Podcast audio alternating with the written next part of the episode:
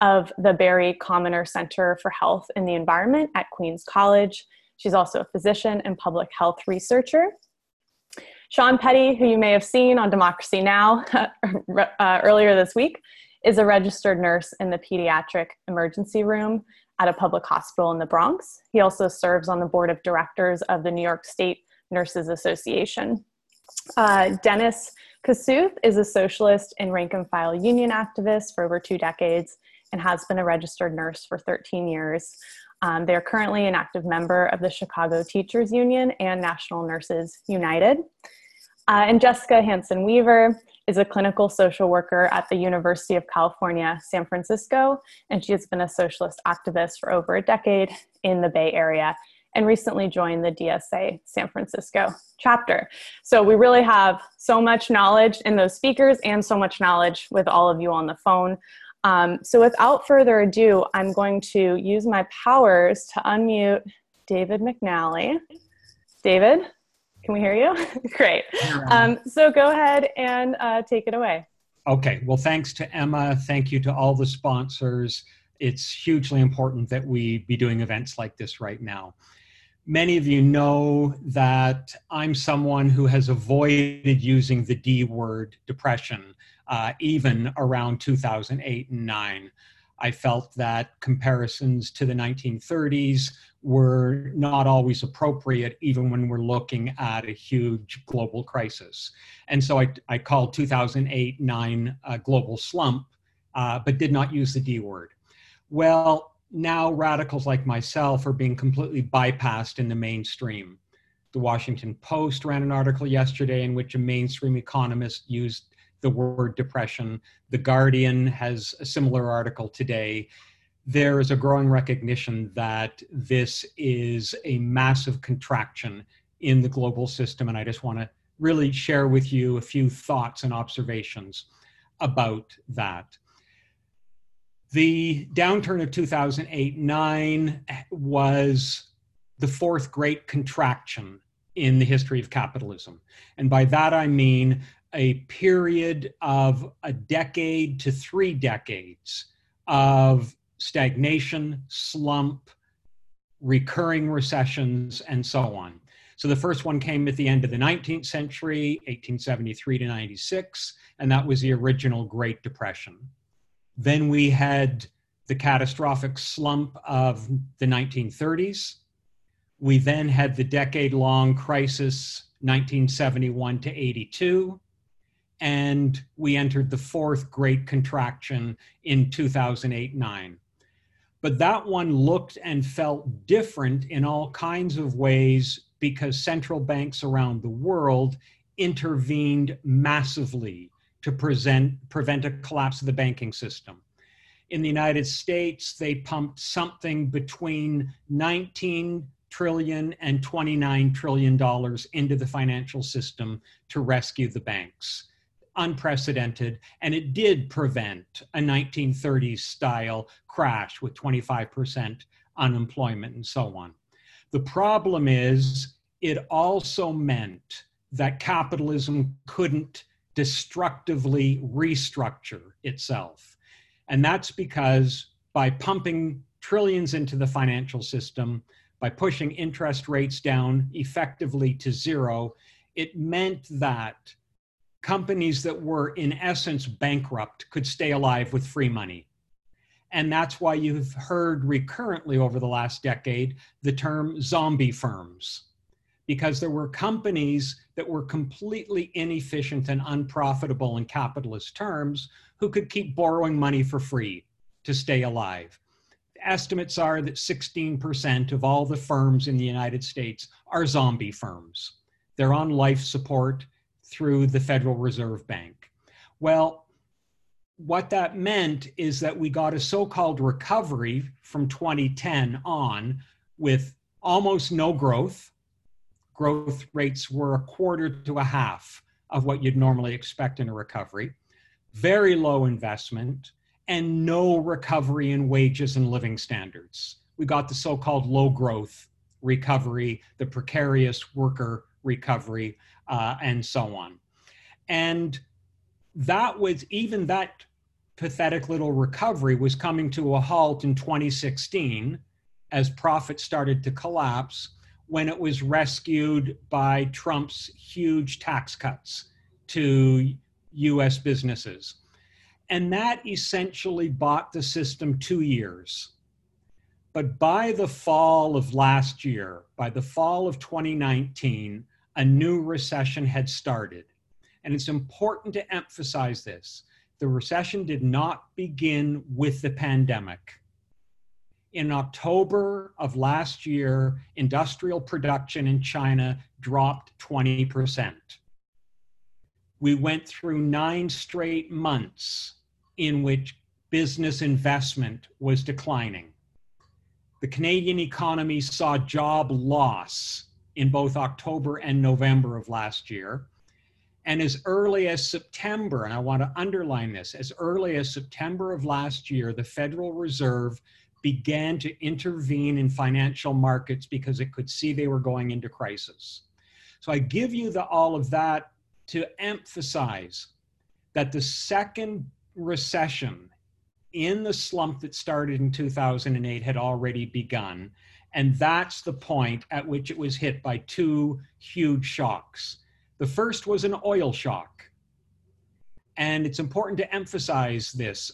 Although the pandemic had started in China, it was not rattling markets in the West.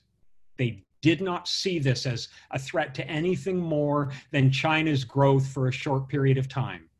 But the pandemic and the downturn in China was putting a big dent into demand for oil.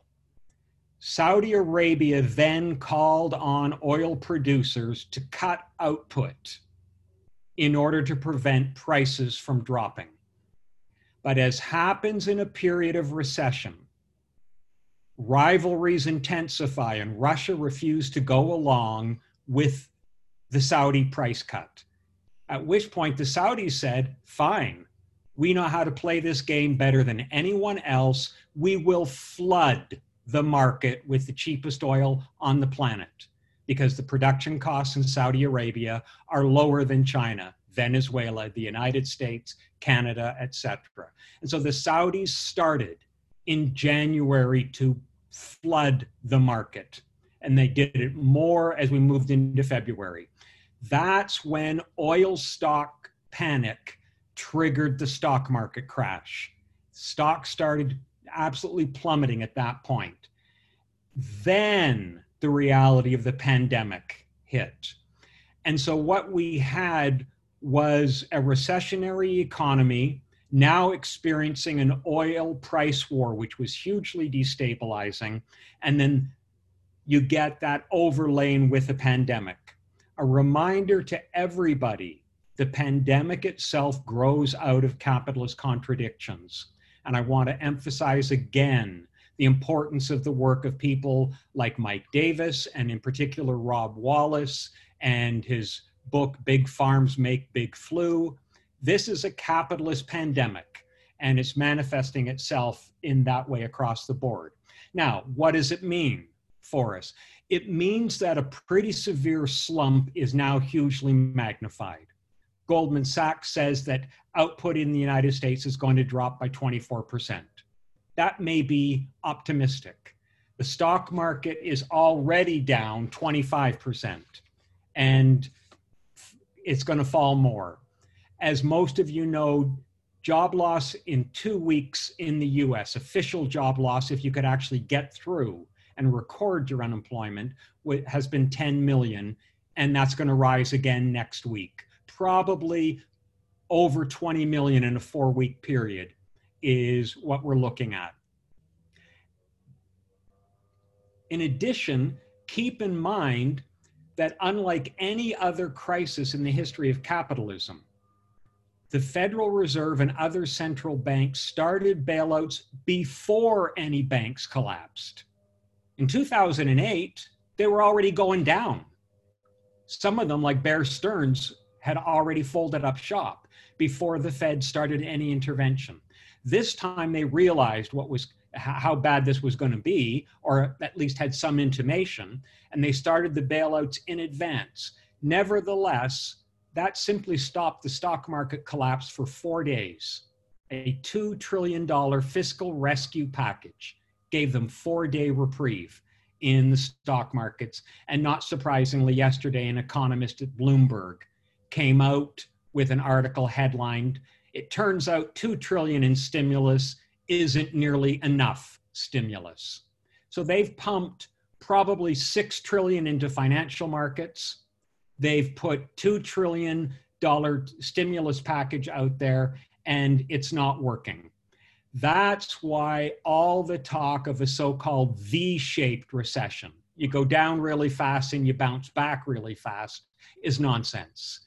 This is going to be deep and prolonged, even though it's going to have waves and cycles within it. It's going to look like the beginnings of faulting, faulting recoveries, then they'll get short circuited and so on. So let me give you a few thoughts about where we go from here it's a it's going to be a crisis across the board. The United States is getting hit harder because they the US healthcare system and its government responded so ineffectively to the outburst of the pandemic. But it's a huge threat to China's growth model, which is export driven. Who are they going to export to in a slump like this? But also we need to bring into the story how catastrophic this is going to be throughout the global slump. Uh, th- sorry, throughout the global south, because this is something that doesn't have enough attention. Prior to this crisis, there were 48 nations on the planet spending more on debt relief, debt repayments than on healthcare. Okay, 48 countries. If you take a nation that is about to get devastated Haiti. Haiti has 11 million people and something between 30 and 120 intensive care unit beds. Haiti has 64 ventilators for 11 million people, and the odds are that half of them don't work. Predictions from within Haiti are that 800,000 may die through this pandemic. And so we've got to globalize our understanding. There are countries that were broke before this hit Zambia, Ecuador, Lebanon. Some of you may have read the reports of bodies in the streets for days in Ecuador that are not even being retrieved at this point. And then, of course, we've got all the dimensions of racial inequality in the way New York for instance, is being hit by the pandemic.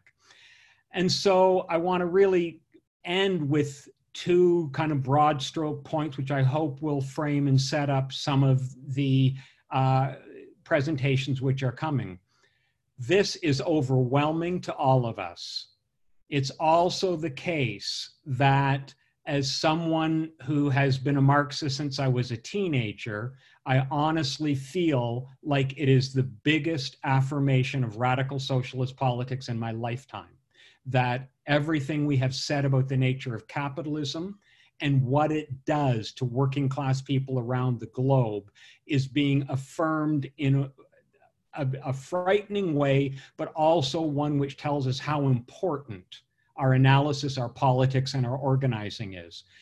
It's probably never been the case that the simple slogan, capitalism versus life, is literally resonating with huge numbers of people, whether you're talking about healthcare, whether you're talking about housing, income protection, emptying the jails, migrant rights, global debt relief, because that's what we have to be calling for a global debt jubilee, free Wi Fi. Listen, wages for housework resonates right now as a demand. That's right, pay people for the labor they do at home, uh, and so on. None of this stuff, which sounded marginal two months ago, doesn't resonate today with millions of people. And so, yeah, it's overwhelming, but it's also overwhelming in the sense that we've probably never been more right in our basic convictions. And so now what we have to do is figure out what it means to operationalize all that. Thank you, David. Um, okay, next we're going to hear from Sherry. Sherry, I'm going to unmute you. Hello.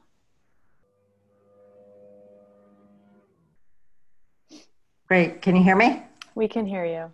Okay, great. So um, I, uh, I have some slides that I'm going to uh, use for my talk. So you can go to the next slide. Um, uh, I'd like to thank the uh, organizers of this. It's really uh, an honor to be on a panel that um, brings together so many perspectives. And unfortunately, I don't think the words I'm going to give are going to be any more encouraging about the state of the situation than David's were. Um, but what I'm going to do is start with a quick review of the epidemiology of the epidemic.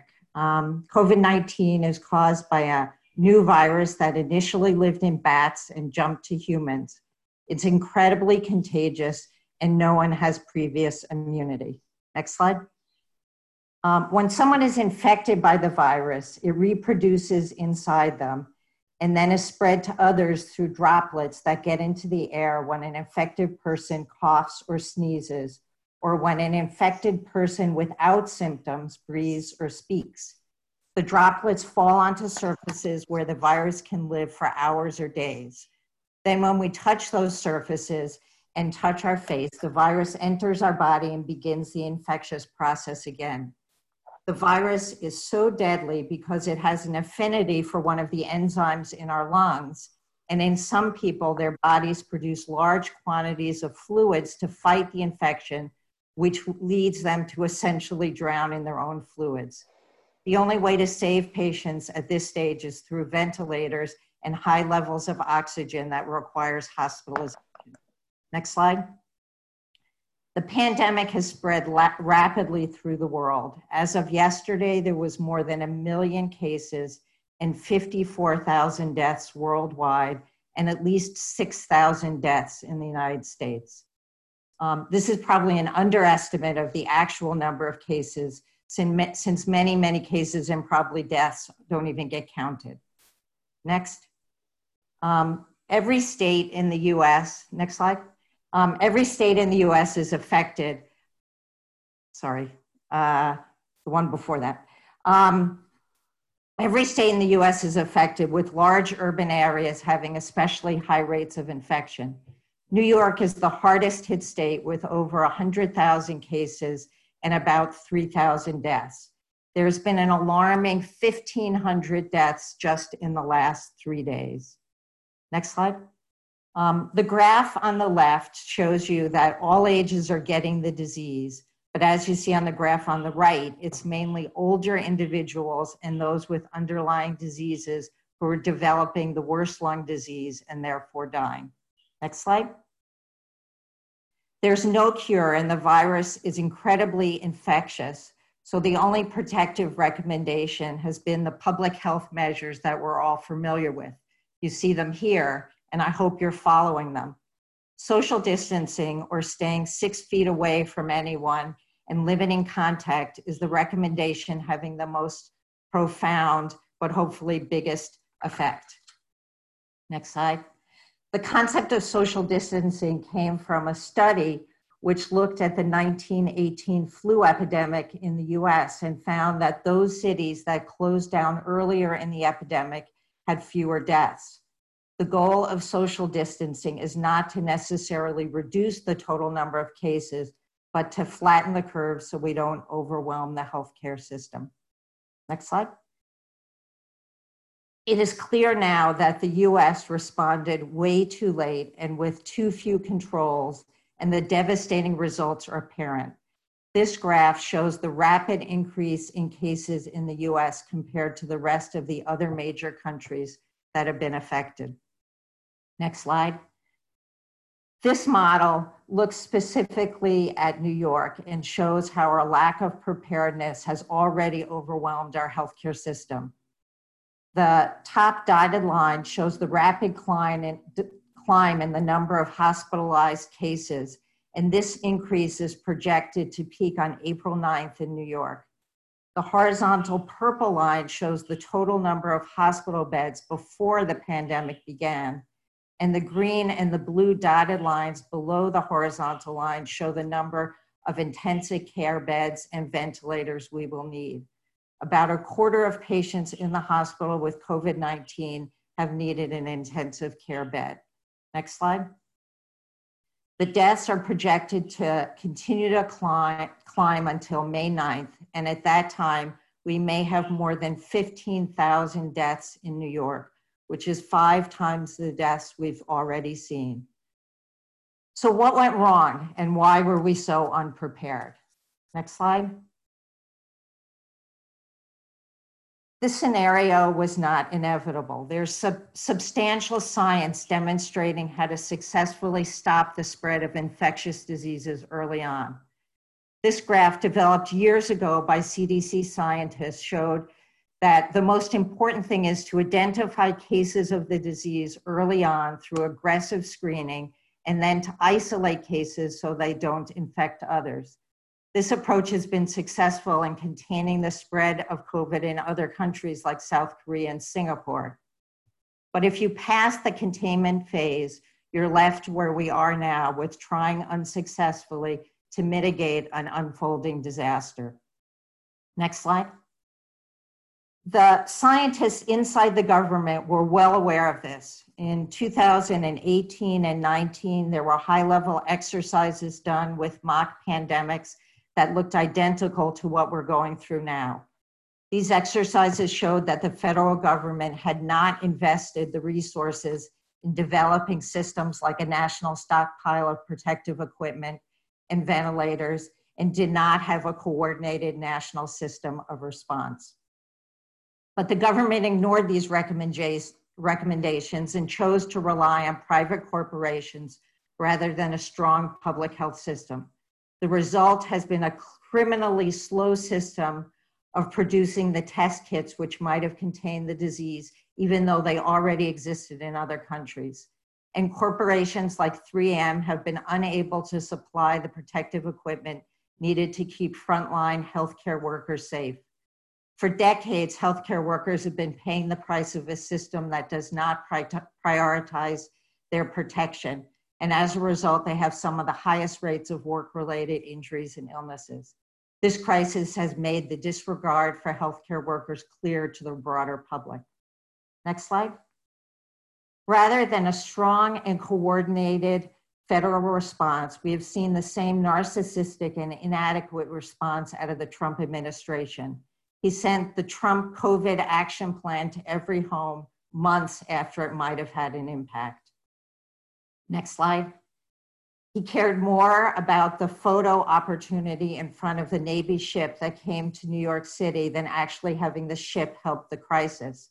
Because of poor planning, five days after arrival, only 20 patients were hospitalized on the ship, while in the same period, more than 1,500 patients died in understaffed hospitals. Next slide. Other leaders from both parties were also to blame. While Governor Cuomo is being portrayed as the crusading leader in this crisis, part of the blame for the hospital's lack of capacity to respond in New York City comes from Cuomo, who systematically underfunded the medical infrastructure. Before this crisis, New York State had one of the lowest ratios of hospital beds in proportion to the population it serves. This crisis will provide us with new opportunities to argue for why a national publicly funded healthcare system might have allowed us to respond better. Next slide. The other aspect of this crisis I want to briefly address is how social class differences have become clear predictors of who lives and who dies in this pandemic. This map shows the pattern of cases in New York City. The purple zip codes have the highest rates of cases, and our communities that are disproportionately poor, immigrant, and communities of color. Meanwhile, white communities in New York City have received the highest number of screening tests, yet also have the lowest rate of positive COVID test results. Next slide. Why is it that poor, immigrant, and communities of color are at greater risk of getting sick or dying from COVID 19? Long term structural inequalities like those listed here mean that they have the highest rates of underlying diseases, and this places them at risk for dying from COVID. but also these same structural inequalities have made it harder for some communities to follow social distancing, increasing their risk for being infected. Next slide. This graph shows data from cell phones. The further line falls below the horizontal line, the less people are traveling away from their home. It demonstrates that those in the lowest income group, the orange line, were able to start social distancing about three days later than those with higher incomes. Next slide. One of the reasons that low income communities were less able to social distance is that many are considered essential workers, or if not essential workers, they were the ones who couldn't work at home and continued to work for as long as they could. In this graph, those occupations further to the right require workers to be in close proximity to other people. The dark reddish circles are low income jobs. The bigger the circle, the more workers employed in that, those jobs. We can see here that the large number of workers like cashiers, warehouse workers, childcare workers, and home care workers, um, many of them were workers that continued to work as essential workers. Next slide. Never in my lifetime have I seen such a broad awareness and appreciation for the essential role that workers play in our survival. They will become even more important as workers begin to return to work and it becomes clear which workers have the privilege of maintaining social distance and which, which don't. I really like this quote that appeared in a Slate article that sums it up.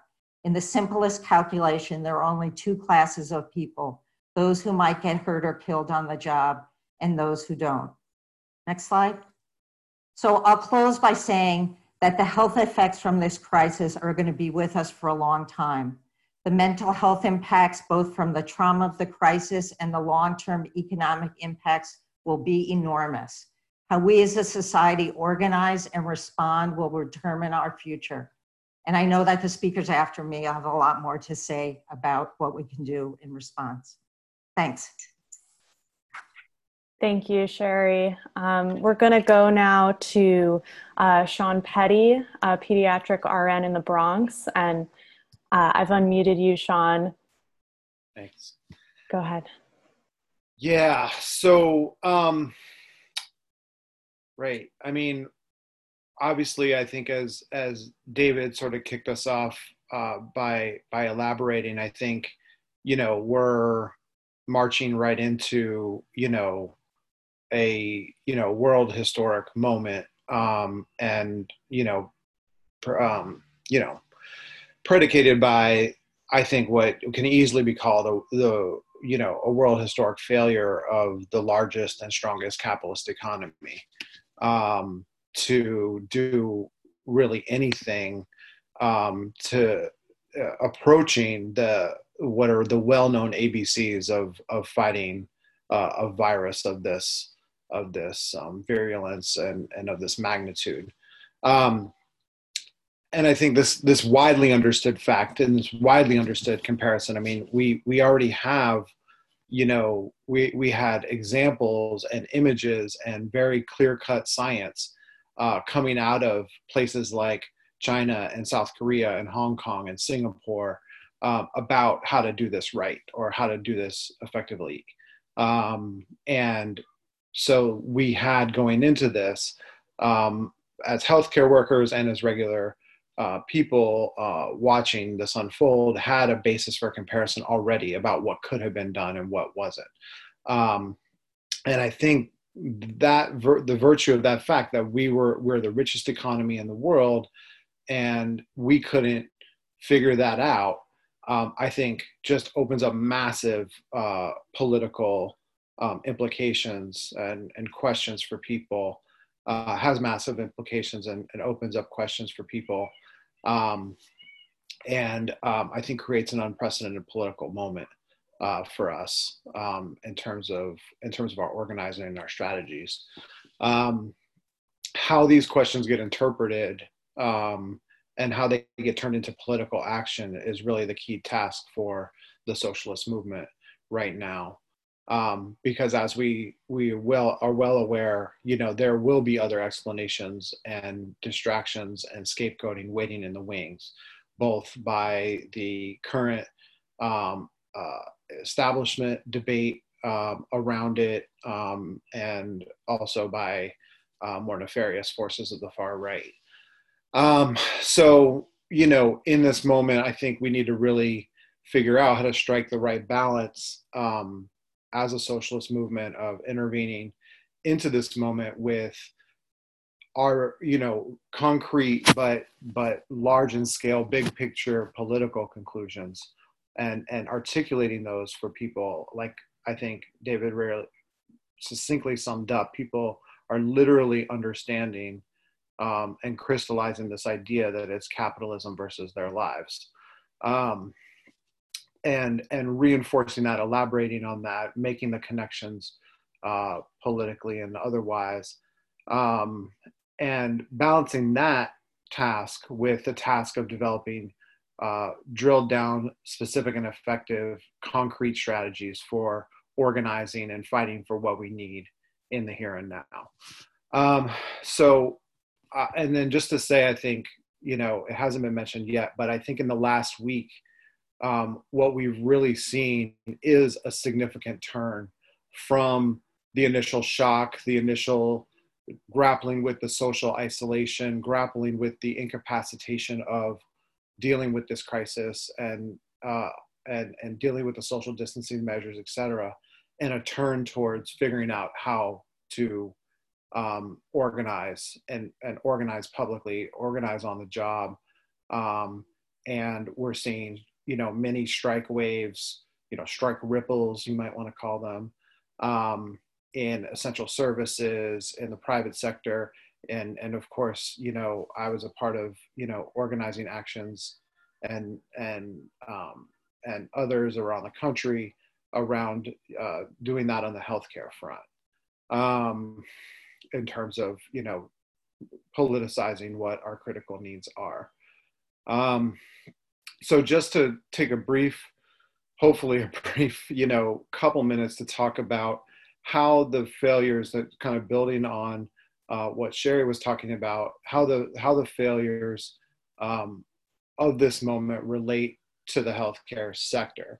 Um, i think you can break it down into four main categories. Um, you can uh, the first and foremost was the failure around widespread testing um, the the CDC and um, the FDA and, uh, and the Trump administration overall completely fell on their face in terms of figuring out how to develop a a, a basic test to uh, both uh, to create and and and and develop on the scale necessary to do what South Korea was able to do, what China was able to do later on, which is test what was necessary here in the hundreds of thousands uh, right away. So that was that was the key initial failure. Um, of course, the the big fight that I'm been in, uh, that I've been involved in is around N95 masks and other personal protective equipment for healthcare workers. This is knowing this is and this is being widely understood among healthcare workers. This is going to kill us in, in an unprecedented way. It's going to to sicken us and, and incapacitate the healthcare system in an unprecedented way. And it's a hugely radicalizing factor for healthcare workers. Um, and then some of the um, particular, uh, the third would be, I think, the, the, the object failure in the, the system as a whole to have any ability to centralize information and and resource allocation uh, in this crisis in terms of hospital capacity, uh, in terms of information, in terms of getting things from where they are right now and to where they need to be. Um, and then there's, you know, what Sherry also began to touch on, which is the actual physical hospital capacities um, and actual physical equipment that exists to be able to deal with the curve um, the number of beds, the number of ICU beds, the number of ventilators, which is often talked about, and the number of staff, um, and all of that being conditioned um, by uh, the the um, the the health the the financial priorities of of the healthcare system in the last couple decades in particular. Um, so I think you know layered upon that you know in terms of the structural component and the, the specific failings the, the public health failings and the structural components of our system then you have the layered in other elements of inequality under capitalism that again sherry touched on homelessness uh, mass incarceration, undocumented immigrants not having access to health care, housing crisis, and, and the general racialized apartheid system that we have in healthcare in this country. I'll give a shout out to Keeanga's article in um, the New Yorker for for putting those putting those things together in a really brilliant piece. Um, so I think, you know, I'm not going to go too deeply into all of those areas. I think there's lots to read about them. I, I put some resources um, uh, up. Um, I'm not sure how it works on the Zoom call, but um, there's there's some more reading to be done. But obviously, some of the key features are, you know, the you know with the PPE, it's the collapse in the global supply chain. Uh, China produces 95% of N95 masks. Trump failed two months ago to um, invoke the Defense Production Act to domestically scale up N95 mask and other PPE production. Um, the CD, the, a key moment was a key recognition of this, and the key thing that it killed healthcare workers and is going to kill way more healthcare workers is the CDC changing their guidelines from COVID 19 being a airborne and drop airborne and contact um, uh, precaution disease to a droplet precaution disease. And that then gives gave license to health departments and hospitals to overnight in a widespread way change their recommendations and their ppe preparations. So you don't so what that meant for us in practice is that the n95 mask was no longer uh, required or necessary to have with every patient interaction. We can we the hospitals allowed we're then allowed to only give surgical masks to healthcare workers uh, and a scaled down version of PPE to treat this um, to treat this virus, and that in and of itself was the basis for widespread healthcare worker contamination. Um, so that um, so th- that's a huge thing that we're fighting um, is the is the CDC guidelines and the Defense Production Act. Uh, capacity, Sherry touched on Cuomo. Um, there's lots to read about it. There's a really good Nation article um, uh, that touches on it. Um, just to put a fine point on it, not only has there been two de- decades of systematic hospital closure where we've lost 20,000 beds in New York State alone, um, and obviously, that's compared to needing to triple the amount of beds we need to deal with this crisis. Um, so, you know, we're already starting 20,000 beds behind, um, and we need a total of, of about 100 to 150,000 beds to deal with the crisis. Um, it, um, the, the, sorry, um, I think that Cuomo is has the gumption, uh, from a capitalist perspective, he has the foresight, but from a working class perspective, he has the, the gumption to cut 2.5 billion million dollar sorry billion dollars from Medicaid in the middle of this crisis. So the contradictions that this is exposing for people uh, uh, and how both parties are dealing with this, uh, I think are are fairly profound. Um, having you know no national healthcare system i mean i think that's a pretty obvious one um, to be able to to to produce to distribute to co- to collate information i think had had profound implications i think all of the other countries that did were able to deal with this uh, in a much better way even the countries that really also failed like italy um, and the uk um, uh, etc. But I think that the fact that we had we have such a hodgepodge system, you know, you can see in you know Cuomo and De Blasio's response, they're dealing with seven layers of public hospitals versus private hospitals. You know, he has to go around. I mean, we're at the point now where even a neoliberal like Cuomo is sending the, the New York State's National Guard to private businesses to collect N95 masks and PPE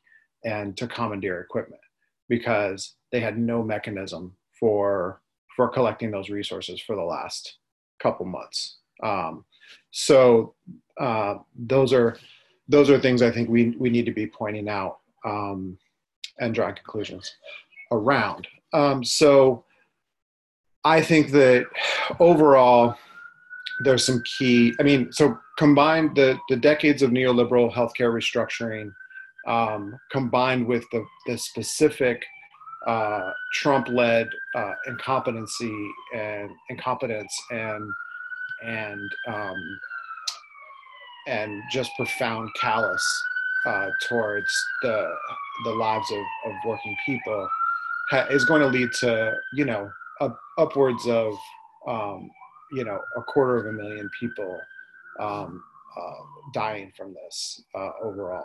That that's the potential for this uh, by the time this is said and done. And there, there, of course could be mitigating factors, but we're talking about um, along with the economic implications. Again, we all know an, an unprecedented crisis. Um, so I think that you know shifting gears, you know, what this means for our political and strategic conclusions. I mean, what it meant for me when I was trying to figure out how to navigate this terrain and what I was going through as a healthcare worker and our co-work, my coworkers were. I mean, the, what I noticed sort of at the micro level was these political ideas and this visceral anger, visceral fear, um, and the developing political consciousness was developing at such a rapid pace, more rapid than I've ever seen before. So uh, I think, you know, some of us recognize that this, you know, what could be the basis for, you know, developing some unprecedented, developing some actions that we wouldn't have thought previously possible. Um, so that's in a time when the pressure to socially distance and the pressure to stay away from the public eye was so severe, but that pressure was rubbing right up against and at loggerheads with the need to politically act, the need to actually speak out. And so um, that, you know, compelled us, compelled me and, and my close collaborators in my union, namely uh, Kelly Cabrera, another one of my nurses that I've worked closely with, to really reach out and say, we need to do something. Let's do this right. Let's do this safe. Let's figure it out within the union, whatever we can do, but let's not wait. Let's get this done. Um, and so, you know, we built in 48 hours a very modest action with very modest um, uh, expectations. Um, we said if we could get a couple dozen people, maybe a couple of news cameras will come. We can at least break the ice. We can at least, um, uh, you know, hopefully you know allow other people to feel like this thing is possible um, and and we can you know reach we can reach the message can reach this the the idea that this specific thing around the N95 mask and and the and the dire needs are are are really are really out there and it because it hadn't broken through at that level and we were sort of blown away we were blown away by how quickly people wanted to be a part of it how quickly um, and how quickly there was an echo chamber within the mainstream media. So um, we got more press, I think, from a single action than any action in the history of our union. Uh, we were on all the local news stations and national news stations um, throughout that day and throughout that weekend. Um, we were then on the front page of one of the New York, the New York tabloids, the New York Daily News, and the following week we were deluged with press calls all week long from international sources, um, BBC, you know, Al Jazeera, um, the full nine, and then and then um, culminating actually in this week, this weekend, uh, Kelly's going to be on 60 Minutes along with another doctor from Jacobi. So um, it's uh, it's it worked is the short answer or is the short conclusion and it also spurred other action so it gave confidence to other people in the union. And it gave confidence to the union that this was something that could be realized without um, without risking everything uh, politically. Um, so um, we were very you know happy with the results. But obviously, the lesson for us and for I think for the socialist movement is that public action is possible. People are very ready. Eyes are on frontline workers. Um, media access is unprecedented. Um, but also the lesson for us is that it's not enough. I mean, we did get responses from our hospital system, you know, that were both good and bad. We got responses from De Blasio and Cuomo that were both good and bad, and we got even uh, the Trump administration's um, attention, him having invoked in a very nationalistic way the uh, the Defense Production Act around N95 masks for the first time. So there's way more to fight for around that. But the fact that we got we helped get federal action, you know, from the Trump administration is, I think, significant. Um, so just to wrap up, um, I think you know our method has to be we aim nationally and then apply locally. We need to expect unprecedented urgency and boldness amongst the people that are around us, but we can't leap ahead of of the people around us um, at the same time, and we have to bring people with us, and then I think finally we have to be political. We have to draw these big picture political conclusions as we're organizing with people and draw out the political lessons, um, both historically and what people are experiencing right now.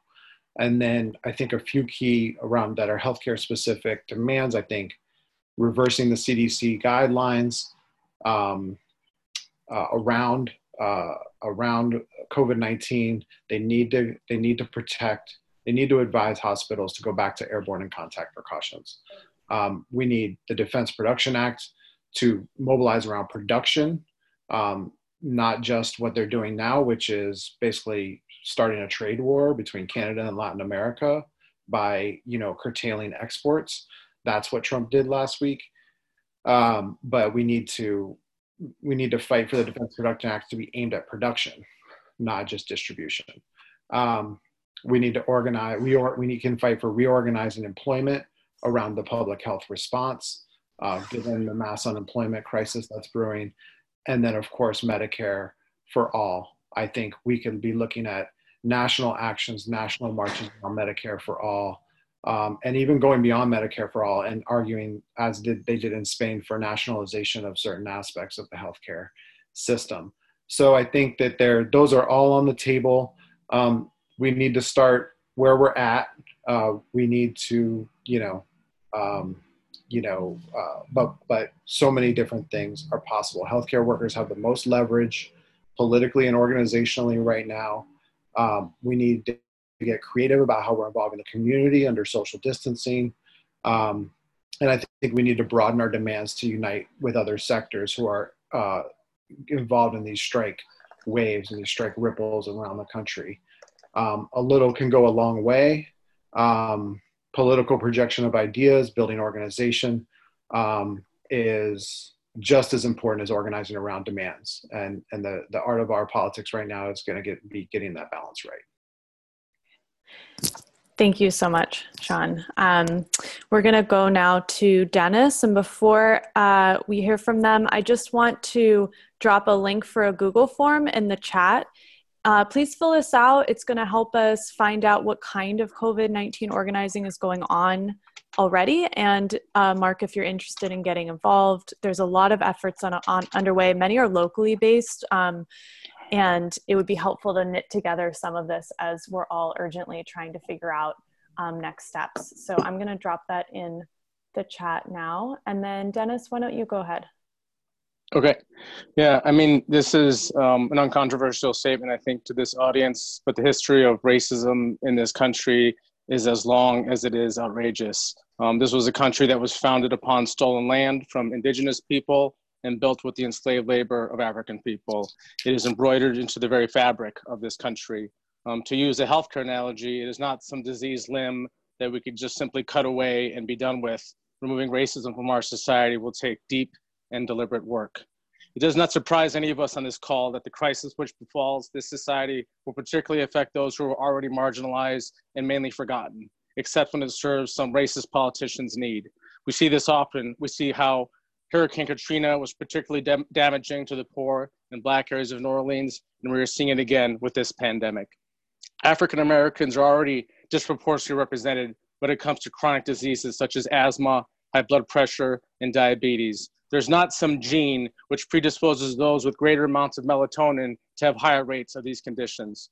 We live in a racist society where one's health is directly impacted by the neighborhood one lives in, the kind of jobs they have, the quality of their house that they stay in, access to healthy foods, access to primary care doctors, access to adequate medication, to say nothing about the high amount of daily stress one must endure to survive in our racist society. Chicago is one of the most unequal cities when it comes to this death gap. Uh, in Englewood, which is a predominantly poor and black neighborhood in Chicago, the average life expectancy is only 60. In Streeterville, a white and rich neighborhood just north of the downtown area, it's 90 eight miles apart between these two between these two neighborhoods is a 30 year difference, and that is completely outrageous. There's already damning data coming about how COVID 19 is disproportionately affecting African Americans. The biotech firm Rubix Life Sciences reviewed billing data, and African Americans with the standard symptoms of COVID 19 are less likely than others to receive testing despite having the exact same symptoms. In Nashville, Tennessee, they set up three drive through testing centers in diverse neighborhoods, but never even started them up because they didn't have the tests or the protective equipment. In Memphis, most screening is occurring in white and well off suburbs, not in majority black and lower income neighborhoods. In Milwaukee, African Americans only make up 26% of the population, but they are half of the cases and 80% of the deaths that have happened so far. It is the same racism that has dismissed in many politicians' mind the seriousness of this. It's just Chinese people in China dying. They don't care about them. The racism has also informed their response to COVID 19. Close the border with China, uh, which only caused people to rush with US passports back to this country, and then Trump calling it a Chinese virus. It is completely ridiculous to racialize a virus. It's literally RNA encased in protein, but this happens all the time. I'm part of a Facebook group of 12,000 nurses where I made a similar point, and the Trumpy trolls got very excited about my uh, my comments. They said, "Well, wait, I can't say Chinese food anymore. Is that racist?" In one of my responses, I asked, "Well, what if reporters, every time they talked about a mass shooting, referred to them as the white male shooter?" And someone said, "Well, we could only do that if that fit the description," which is a fair enough point, I guess. But what they didn't understand is that negative connotations with viruses, killer bees, sheep are, are ridiculous. They, and why does it always have to have some kind of racist, uh, racial description? There's ongoing blaming for China around uh, COVID 19. China covered it up. They're un- underreporting deaths. They were being sent uh, personal protective equipment by the US. And now that this country is in short supply, they're not supplying it back. And these are all just myths that are, well, some of them are actually true. I mean, there's no, there's no question the Chinese government uh, did not do things correctly. Um, but there's a, you have to understand the difference between what a government does and what the people do. By that same logic, anyone with U.S. passport should actually never leave this country due to the decades of crimes this government has committed around the world. None of this is, new, is news to this audience, and as horrible it is, it is also not surprising. But I think the understanding the racial dynamics of this must shape our response as activists. Racism and xenophobia are constantly reached to uh, by those who run this country. Anyone who lived through the 9 11 attacks saw immediately how uh, it was exploited to stoke racism against Muslims and Arabs. The ugly part of racism, what makes it useful is that it, is it's a simple answer. It provides an easy scapegoat, replacing reason with fear, solidarity with division. We must aggressively counter this narrative in every arena that we can. We must redirect people's real and understandable fears about COVID 19 uh, towards the actual cause of this crisis domestically, which is privatized healthcare, as the other speakers have, uh, have laid out. The incidences, as the incidences and death rates from COVID-19 climbs, we should expect a similar rise in racism, in particular racism against anyone who appears Asian.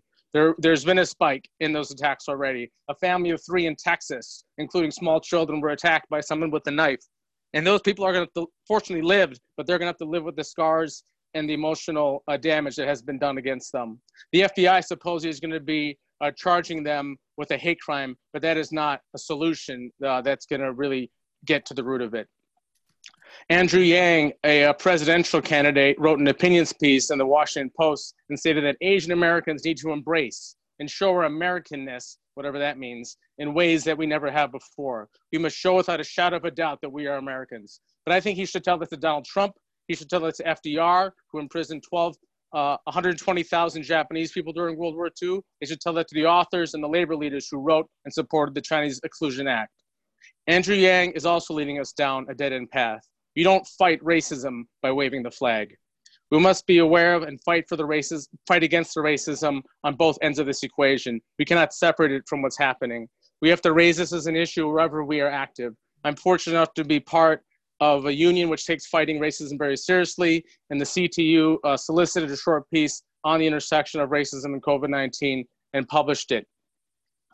I have a nurse coworker who also uh, posted a meme that shows various heads of states and their accomplishments, with the final one being of China, Xi Jinping, and the caption stating, I've destroyed your economy. And I messaged her personally, and she took it down. She said she didn't consider the ingrained ignorance that most people in this country have.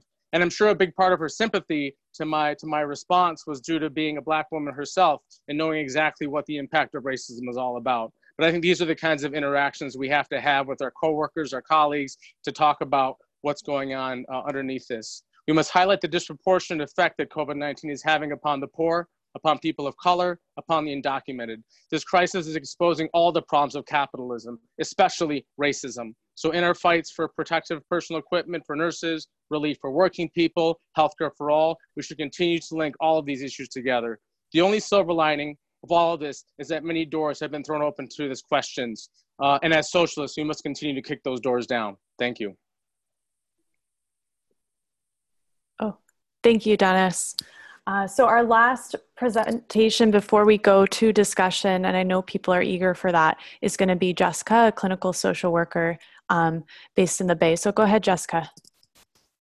Yeah, hi everybody. Um, I really appreciate the previous um, presentations. I work in public health in San Francisco, providing specialty mental health care to people living in public housing. Uh, my employer is UCSF, which is the largest healthcare provider in the Bay Area and is currently the primary provider for COVID 19 patients in the city. Um, the people that I work with are amongst the most vulnerable to COVID 19 um, and who survive on Social Security and disability benefits in what is the most expensive city um, to rent. Um, I want to start by talking a bit about the mental health impacts of the pandemic um, and the economic crisis um, by saying first, we should expect a rapid increase in people experiencing depression, anxiety, and trauma. Um, more than 10 million people filed for unemployment in the last two weeks of March in the United States. Um, this figure will continue to grow, um, and we will see a whole set of public sector layoffs um, coming after the new budgets are passed. Um, not knowing how you will pay rent or how you will afford food is very traumatic. Um, and we're having to cope with this new normal while physically distancing ourselves from the people we care most about. Um, human connection is just as important as food, water, and shelter. And when people are increasingly living alone and now sheltering in place, this lack of connection contributes to a variety of potential diseases and mental health conditions. Depression is the leading cause of disability globally, and we should expect this trend to continue as more people's lives are spent alone and afraid. Um, and I just want to put out there that I think what is required is physical distancing, not social isolation. And I think we have to really find ways um, to reach out and stay connected to people. Um, those of us deemed essential workers must go through a daily risk assessment every time we leave our homes. Many of us will have already had coworkers die, family members infected and sick, and have little time to mourn their losses before we have to get back to work. All of these factors are likely to increase suicide rates that were at already at a high point in the United States before the pandemic.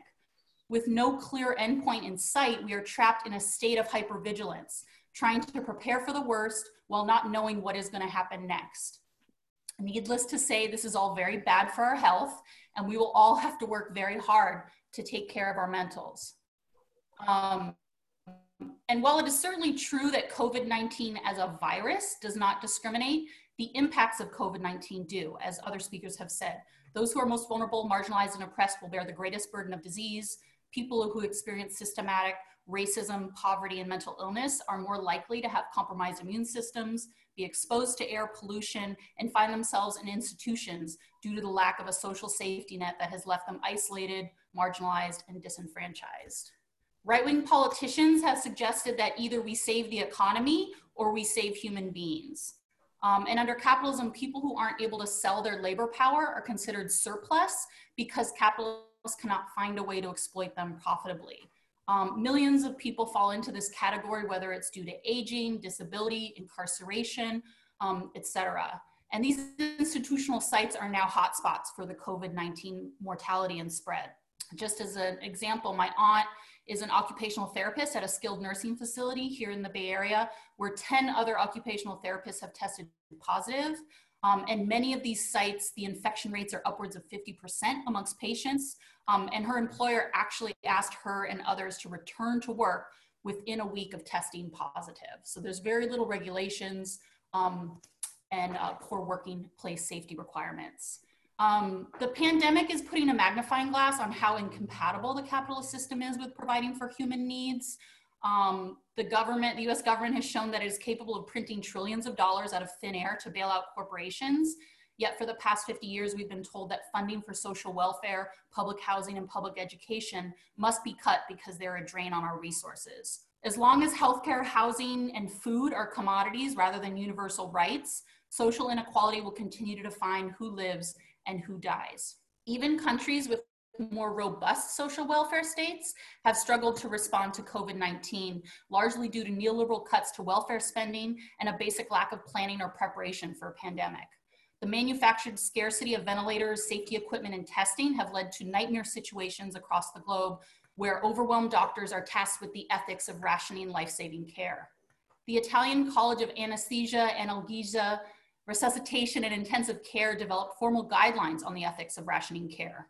Informed by the principle of maximizing benefits for the largest number, the authors suggest, quote, the allocation, of the allocation criteria need to guarantee that those patients with the highest chance of therapeutic success will retain access to intensive care.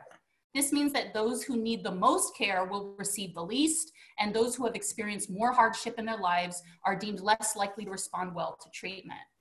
Disability rights groups have challenged this rationing, these rationing guidelines in states like Alabama, Kansas, Tennessee, and Washington that actually allow doctors to withhold care from people with disabilities.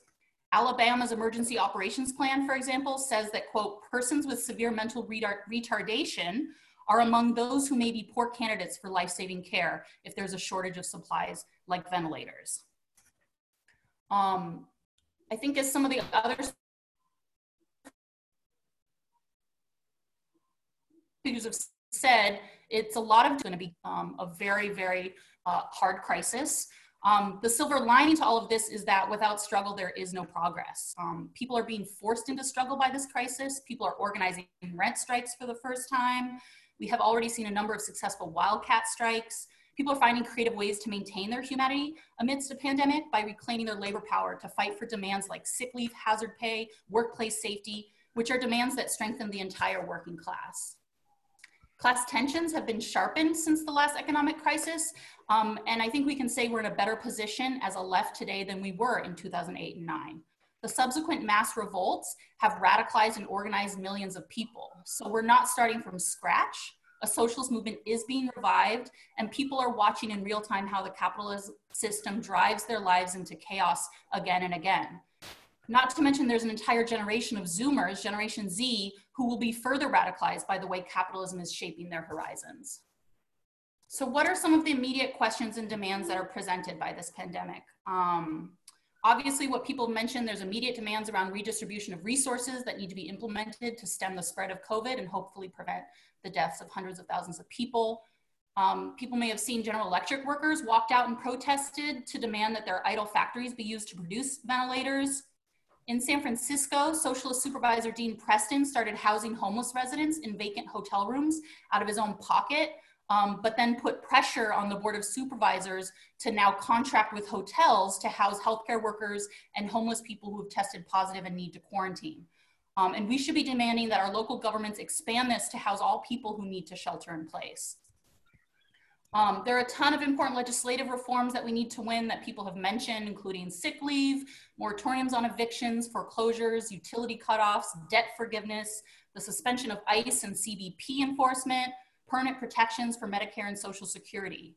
Um, and all of this, I think, puts the question of labor strategy at the forefront. Um, many of these reforms will be won within unionized workforces that can push for class-wide demands like hazard pay, sick leave, workplace protections. But our labor organizing is gonna have to be focused also on organizing the unorganized. Um, as we've seen with Amazon and Instacart workers, there is a genuine desire um, to fight and to get organized. Um, many of these workers will want to form unions. Many of them will need to continue to break the rules, challenge the authoritarianism of their bosses, and many of them will want to join a socialist movement. With shelter in place orders and physical distancing enforcement, we have to get creative in our tactics. Um, but that doesn't mean that we can abandon in-person protests altogether. Um, we have seen the successful press conferences or, organized by nurses and hospital workers that are able to get their voices out into national news and put pressure on politicians to respond. We've seen neighborhoods around hospitals showing solidarity with nurses and hospital workers. Um, and I think we have to think about like, is there a way to connect the car honking protests with the workplace actions, with neighborhood support? What happens when schools start in fall? How do we build solidarity between those on the front lines and those that are staying home? There's also the question of who will pay for the pandemic. Um, unfortunately, the stimulus bill, dubbed by Jeremy Scahill as a reverse Robin Hood, provides very little for the 99% and gives children trillions to corporations, um, which will contribute um, to greater inequality. Um, so we're going to have to fight for a people's bailout in opposition to this corporate giveaway, focusing on providing relief to those who need it most. Um, as I mentioned in July, we're likely to see a lot of layoffs in the public sector. Budgets will be looking to reduce their workforces to only the most essential and productive. Um, so we'll continue to see austerity in many cities. Um, oh, and we also have a presidential election in November. Um, so I think most people have accepted that the DNC has been successful in making sure Bernie will not be the presidential nominee. Um, and I think the pandemic will contribute to demoralization um, and lesser evilism as Bernie will likely support Biden against Trump, like the rest of the Democratic Party. However, we should still demand safe voting practices to allow the greatest participation possible, and we should not let lesser evilism undermine the independent organizing efforts that will be necessary to survive this pandemic. In the Bay Area, some of the local election campaigns have shown a real opening for left politics. Um, these are opportunities to get explicitly socialist platforms into mass politics and build a link between formal politics and the social struggles and movements.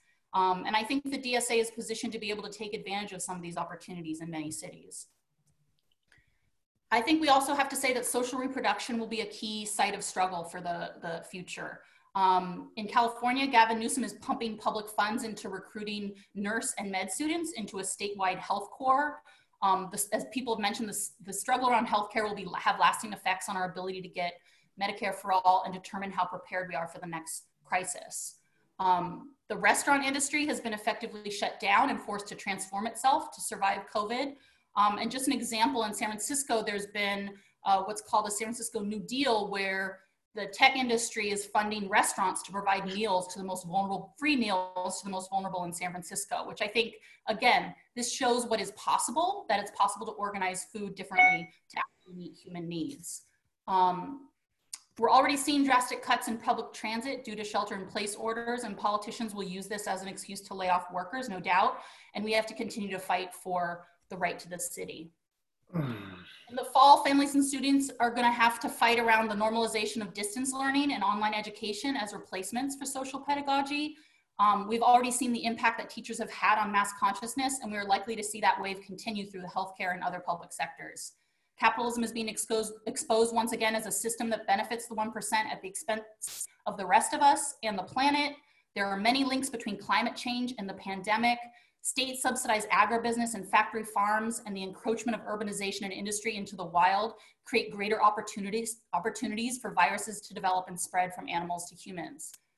Um, Rosa Luxemburg popularized the slogan socialism or barbarism to describe the challenge for revolutionaries in a period of world war, colonization, and expansion of the extractive industries. Today, this slogan is still relevant for those who believe another world is possibly possible and who want to be a part of dismantling the capitalist system. I guess lastly, I would just say the first step right now is to get organized, whether that's in your local DSA chapters, unions, neighborhood councils, I just joined the DSA in San Francisco because of the national response that DSA had around COVID-19. Um, and I think, you know, the DSA is a national organization, but it needs to be democratized, diversified, and expand the bulk of its activities beyond the ballot box. Um, but I think we have a real uh, chance to get serious about um, mobilizing the people that we are organized, organizing the unorganized, and fighting for a better future. Thank you. Thank you, Jess. Um, and just a reminder, there is a Google form in the chat box. It will also go up on the Facebook event. This call is meant to be a first step. Uh, we can't do everything on this call, but we want to stay in touch.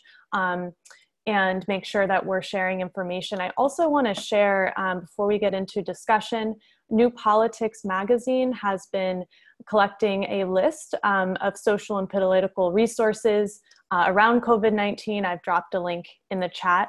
Um, so continue sharing resources and things like that in the chat in the Facebook group. Um, all right, so we've been collecting and um, uh, kind of combining based on theme some of the questions that have been coming in. Uh, so the first question is going to be for uh, David. Um, and Phil's asking the G- Great Depression of the 1930s only came to an end with World War II. What tools do capitalists in the major economies have to respond to the economic crisis? What demands should the left be making? And I'd also like to bring in some of uh, Charlie's ideas where he's pointing out that this crisis has the possibility or the likelihood of having many small businesses uh, shuttered and what we call the like petty bourgeoisie uh, pushed out. Um, and uh, they're susceptible to right wing fascist ideas. How is that also going to play into this? So, David, um, I'll give you a couple minutes. I know that's a lot there, um, but if you could share some thoughts. Sure. Thank you, Emma. And thanks to all the presenters. Just terrific discussion. Look, I think the first thing we need to understand is that all of the measures they're taking right now even those that violate the principles of the, of the market are survival moves to restabilize capitalism. And therefore, what we're talking about is breaking the principle of the market as the organizer and regulator of human life. But in terms of the system as a whole, they will continue to throw as much into the financial system as they feel is necessary to stabilize it. And they will engage in further heavily corporate weighted, as Jessica pointed out, stimulus packages, which will have some income supports like the $1,200 checks and that sort of thing for working class people, while the bulk of it goes to the banks, major corporations, the airlines, tourism, and so on. And so we're going to be seeing a scenario in which they roll out a variety of rescue and relief packages. And what we have to do is that tricky operation, but I think a lot of people get it of saying essentially we are for bailing out people, not banks and corporations.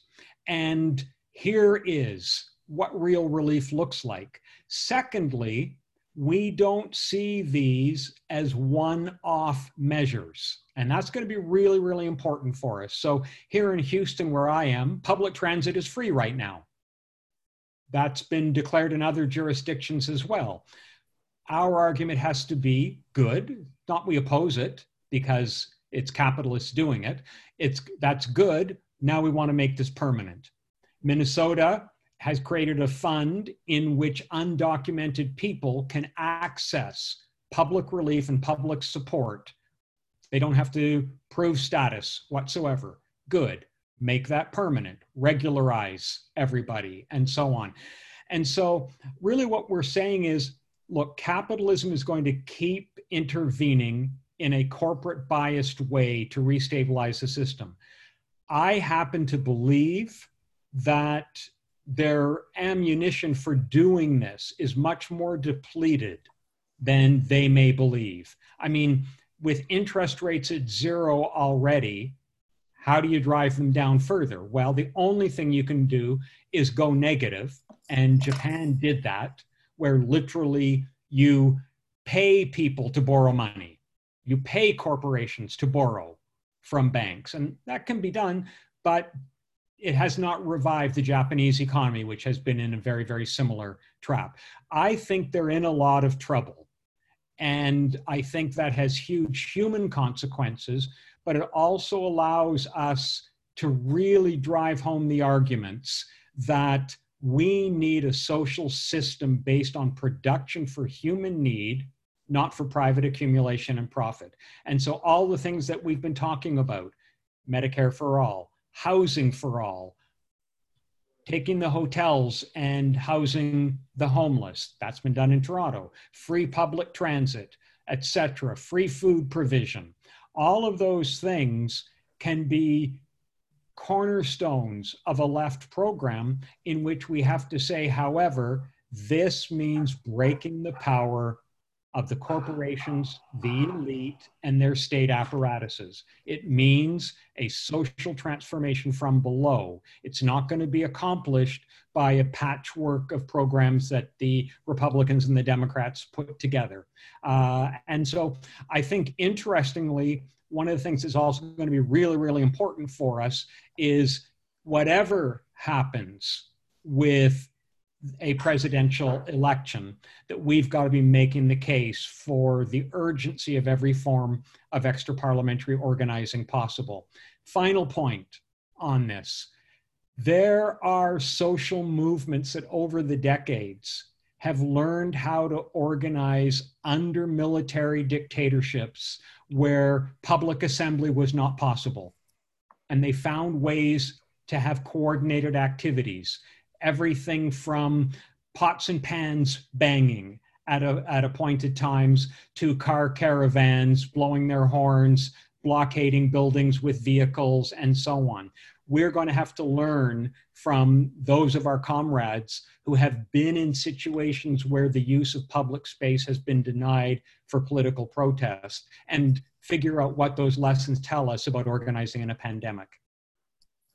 Thank you, David. Um, next question is for uh, Sherry. So C. Van Epps is asking and bringing up the important point that there's been so much misinformation, pseudoscience out there. It's hard to know who to trust. You have experts lining up behind Trump um, uh, who aren't saying things that are factual. So there's just uh, could you talk more about how we counter the widespread um, misinformation that's being circulated, and then more broadly about the relationship between science and politics and what we're learning about it in this crisis? Um, so that that's not uh, uh, an easy answer. Um, I think, you know, particularly given the situation where so many people are dependent on social media for their information, um, it's, you know, hard to reach people. But I think, you know, certainly developing clear messages um, and uh, countering some of the um, lies that are out there are going to be very important.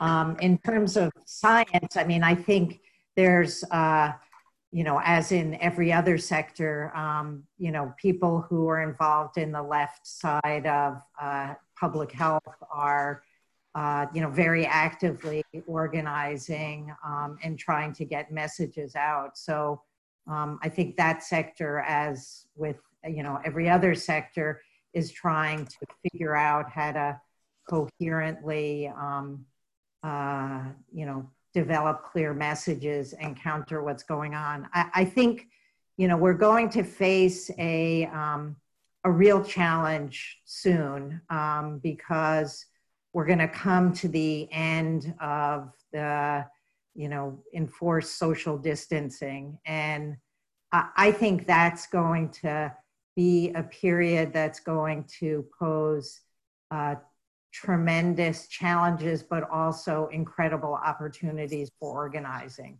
So, you know, in about a month or two or whenever it is, there's going to be a lot of questions raised about how do we begin the process of, you know, returning to normal. And, you know, if we continue to respond using um, the logic that's come out of uh, Washington, we're going to see, uh, you know, just recurring epidemics and deaths. And so I, I think uh, very important over the next uh, month or two to really organize our forces and have a strategic response to what's going to occur once um, once this initial period of social distancing lets up. Thank you, Sherry. Um, and we've had so many questions. I think it's really on a lot of people's minds of how do we organize in the time of social distancing. Uh, David had great ideas about looking towards other places when we, people were also um, unable to meet in the sort of protests that we're used to. Um, and people have, someone asked the question about um, the prospects for a May 1st strike. Uh, another person, I believe Eli, brought up um, the idea of a rent strike. Um, I know for myself, I've been on de facto rent strike because I couldn't pay rent April 1st. Like, what is happening? How, where, in which places is this being organized? Um, I'm going to um, unmute all of our speakers. I don't know who would like to speak to this first. Uh, perhaps one of the, uh, oops, uh, one of the uh, union activists on here. So Dennis, you're unmuted. Sean, um, and Jess, I'm going to mute as well. Would any of you like to take up the question of um, how how we what kinds of tactics are available to us? Well, yeah, I mean, I could just say briefly. I mean, I think David mentioned just just now a few of them. I think that's a really important point. I think all of us in the U.S. have a lot to learn, you know, from from comrades who have been uh, in those circumstances. Um, and so I'd be really curious to figure out how that could actually happen concretely. Um, but I think some of the things that we, you know, started to experiment with are both inside and outside of the workplace actions. So I think, yeah, the the the um, opportunities for workplace action right now are profound, especially right now, like especially in this specific moment, because I think the challenges after, you know, in a month's time when, you know, the recession slash depression is going to bear its full weight on um, disciplining the working class uh, in the workplace are going to be really profound. Um, but um, I think right now there's incredible amounts of leverage um, that people have, and we have to that we have to see that as a window of opportunity for workplace action, especially in logistics and quote unquote essential work. Um, it's you, it's very difficult to do economic workplace actions in healthcare for obvious reasons, um, but you know, and so that's why we chose to do you know a more public action. Um, but I think specific ones are, you know, I think David mentioned like the car caravans. We've, I think they're on on Monday. There's an action that's going to be in Harlem Hospital. There's talk of maybe teachers uh, from the uh, from the MORE Caucus doing like a car caravan solidarity thing around Harlem Hospital. Um, there's, um, but but also very you know we have the power of blockades right now so you could do socially distanced blockades with cars but also with humans you know having ropes or pieces of fabric um, tied together uh, at eight feet length so you're socially just six to eight feet length so you're socially distanced you can surround things you can block off things you can with with small numbers of people you can safely do very profound actions and and and achieve very widespread recognition and very rapid spread of your ideas and your tactics. Um, there's also, I think, within geographic organizing, uh, like in buildings, uh, apartment buildings in New York, this is a particular opportunity. Uh, doing things like banner drops or coordinated noise-based activities. There's, also, there's already a very has been spontaneously organized the sort of hour for healthcare workers or the minute you know the seven o'clock for healthcare workers in new york different neighborhoods are doing different times um, that's already happening so imagine if there were banner drops with particular demands around housing around rent um, around um, healthcare workers like politicizing those those already organized actions, there's, uh, I think that can be very effective, especially in a highly dense place like New York. Um, so yeah, I think there's lots of opportunities and there's lots and lots of willingness. People are looking for things to do. Um, they want to be, we have to be ruthless about safety, but people obviously um, are, are, are looking for that outlet and are feeling that need for that profound changes that are necessary. Thank you, Sean. Um, Dennis or Jess, did you want to come back on that? Yeah, this is Jessica. I just want to respond to, I think, some of another part of the question that came out in the chat, which is sort of about the question of mutual aid and the question of sort of to what degree some of these efforts around survival can actually transform towards um, really building the capacity of workers to fight back collectively. Um, and there's a long history of this in the United States and many other countries, but I think it's worth just mentioning like the example of the rent strike. There's like dozens of examples in history of rent strikes happening. Um, the most famous uh, one in New York in 1907.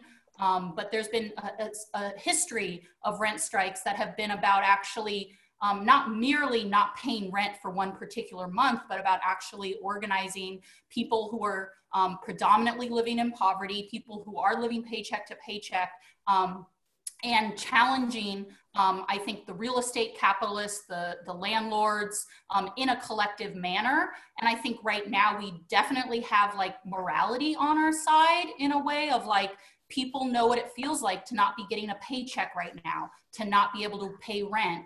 Um, and there's a certain political cost, I think, for politicians right now that we have to figure out how to how to take on them, right? So we know that politicians are always going to side with the landlords. But right now, I think there are opportunities for people to organize in a way that actually puts pressure on moratoriums around evictions, around utility cutoffs, and things like that.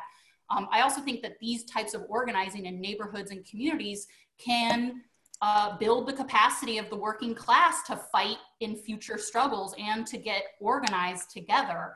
Um, I think there's a big question around getting resources to um, to both workers and uh, on the front lines. Um, so like things like, um, I know that there have been groups of people who've demanded that their um, employers um, redistribute masks towards healthcare workers. And there's been, uh, it's been, it's been workers who have been demanding this from their bosses to, to either fund um, the provision of PPE towards healthcare workers or physically find those masks and deliver them to hospitals. So I think there's a lot of opportunities around um, the question of mutual aid and how that can transform into larger political organizing that we shouldn't be dismissive of just because it might be something we're not don't have as much experience um, doing. And just to say one thing in San Francisco, there's been uh, the DSA in San Francisco has been organizing the unorganized, and they just recently had a huge campaign around organizing Tartine um, workers, which is one of the most famous bakeries in San Francisco. It's a very large employer, um, and they unionized um, and joined ILWU, and now they're facing, you know, the the potential being laid off. And so there's an effort by DSA to make sure that those organizers in workplaces are able to continue to organize their workplaces and continue to um, expand the unionization um, in, diff- in various uh, industries. So I think those types of things are concrete things that we can start to figure out and start to put together the people that know um, how to get involved in that kind of work.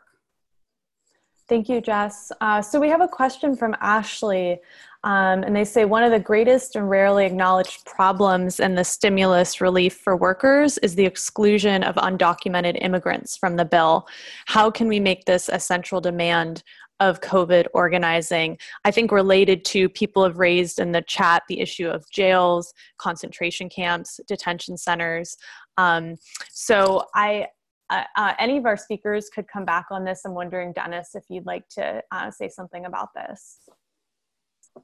Sure. I mean, I think that there's no question that everything in our society is being questioned uh, regardless of the arena. And there's actors have been activists in every one of those areas. And I think it's com- incumbent upon those activists to be linking their struggles together to the overall situation that we're all suffering under. We need to push that envelope as much as possible. I mean, I think everyone's asking what work is that actually matters to society uh, is, is important right now. Why is it that a grocery worker, a delivery driver, a cook or custodian in school, their work is actually important and it benefits society? The, the, what Jeff Bezos does is not important to society, but his wealth and uh, profits do come from somewhere. And we need to fight around that. This morning, um, Kirsten and I went down to a protest at Amazon where they set up a picket line right in the morning um, before the trucks went out, and it brought in uh, probably close to 100 cars to, to join in that process. So there's certainly things that, that can be done uh, in this current period. For many of us now, our labor power has been put on hold. And we, when we go back to work, we will have to be organizing around demands. They've been dumping money into Wall Street, and a few pennies are going to be falling into our pockets over the next couple of weeks. But the bosses are going to try and recruit that. The politicians will try and get back whatever crumbs they've, they've uh, that's fallen off the table to working people. Um, the CTU, to their credit, put an excellent letter out in the local newspaper. And I think uh, talking about how all the important work that happens in society needs to be needs to be good paying jobs. The unions in many ways are leading the way uh, around this and will continue to do so. We see this with nurses. Um, my boss in the ER, one of the last shifts I worked, she was pleading with us to do some bullshit paperwork that we were supposed to get done. And then in mid sentence, she said, Well, you know what? I really can't discipline you if you don't complete it. I need every one of you. I can't hold any of you accountable. So just please do it. She just basically begged us. Um, and nurses, I think, out of this who aren't already unions, unions are going to want to join unions. Um, I think that the left is small in this country. It's not as it's not as big or embedded in workplaces as it needs to be. But when the when workers start to move in the society, which they absolutely will have to, um, we're gonna we're gonna have to be part of that, and the left will grow out of it. Um, and then the importance of political outlooks is also going to be an important part of that. I think some people are looking to the not a very small group of people looking to what happened in China as somehow some kind of model. Like, oh, China was so great, the government shut down the the the the, the, the factories and, and schools uh, early on. But I think that's also something that we have to say that's not a model. It's not, not something we should look into as socialists um, when we as as for workers run society. So I think everyone should join a struggle wherever they can, get organized, formulate demands, be bold. There's nothing uh, that we shouldn't be asking for right now. Thank you, Dennis. Um, so I have um, uh, I'm going to try to combine these two questions around uh, for David. So, David, I will unmute you. Um, uh, one is from uh, Lee, and she's asking what can be generalized about the global South debt crisis and what dynamics you may see emerging. Um, and relatedly, Aaron asked earlier if there's anything to be learned or deduced um, from the different economic responses um, in different countries, so the US, Germany, Denmark, et cetera, and different trade blocs uh, to the crisis. Go ahead, David. Okay, thank you. Well, starting with the global south, even early days are terrifying to tell you the truth. Since January 21st, $95 billion in capital has fled so called emerging markets. Now, you're talking, in other words, about a classic period in which capital globally is rushing to security. And that means that the, they're just taking speculative profits out of South Africa, taking speculative profits out of Nigeria, taking them out of Ecuador, and so on, and bringing them home to wherever they consider the safest places. Uh, and of course, as you know, this can be offshore places that uh, they get to disguise them and so on. When you go back to the point I made earlier that there are 48 countries in the world that were already spending more on their international debt payments than they were on healthcare, you can see how devastating this is going to be. But also the importance of figuring out what solidarity looks like with movements there. In Myanmar, for instance, a series of worker protests have started about the fact that corporations within the supply chains are just fleeing. There's a million workers in Bangladesh in the garment industry who are already out of work. So we're going to be also facing the very practical questions of how we build that solidarity. But there are some basic organizing demands. And what we have to be clear about is when we say eliminate student debt, when we say rent payment moratoriums, and so on, we have to be very careful that our horizons are not purely national. We should be calling mm-hmm. for debt abolition globally. And as crazy as that might have sounded at one point, when you tell people the story about Haiti, for instance, and the hundreds of millions of dollars that could be directed to the healthcare system immediately if debts were abolished it actually has an impact. So that's the first thing. It's going to be they're going to be hit very very hard. And yet at the same time there are some things that we can do as as part of these campaigns. And obviously we have to listen to every concrete request for uh, support that's coming. On the different types of interventions i think one of the ones that we really want to push hard in the us is the way in which both ireland and spain intervened to take private hospitals under public regulation and just make the point. If you can have a defense production agreement like Sean was talking about, where GM can be ordered to produce ventilators, for instance, you can similarly have executive orders that immediately bring under public control private hospitals. It can be done. There's nothing that prevents it except the political will uh, to do it. So I think that's going to be really, really uh, significant as well in terms of the, the different types of responses. The other point I want to make, which relates to something that has run through the questions and discussion, is we need to be thinking about those frontline workers right now and the kinds of responses they're going to be having exiting the crisis.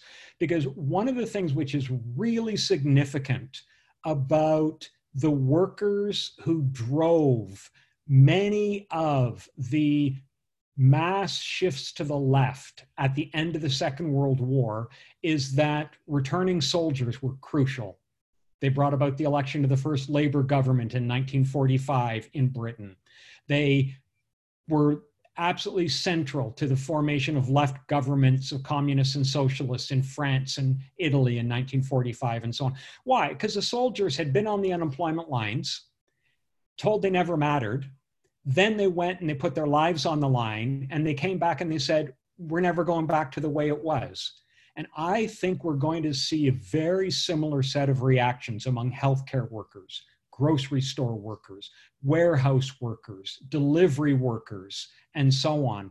And all of the things that other speakers are talking about in terms of unionization and openness to being part of building movements and organizations of the left.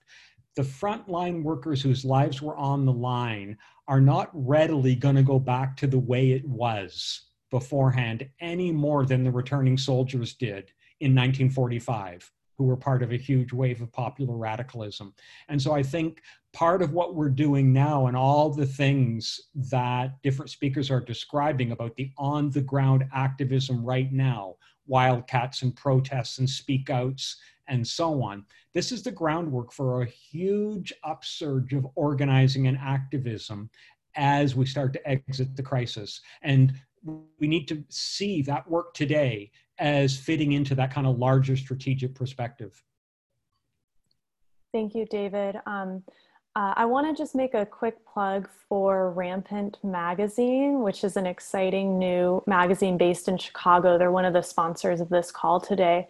I've dropped a link. It's rampantmag.com. You can sign up for their newsletter, um, and they publish excellent revolutionary analysis of politics, including much, lots of stuff on the COVID crisis. Uh, so the next question is for Sherry. Sherry, I'll unmute you. TJ is asking, how can we keep track of the response of science itself at this time and ensure its accountability? So, for example, hundreds of clinical trials have been launched in many countries within record time.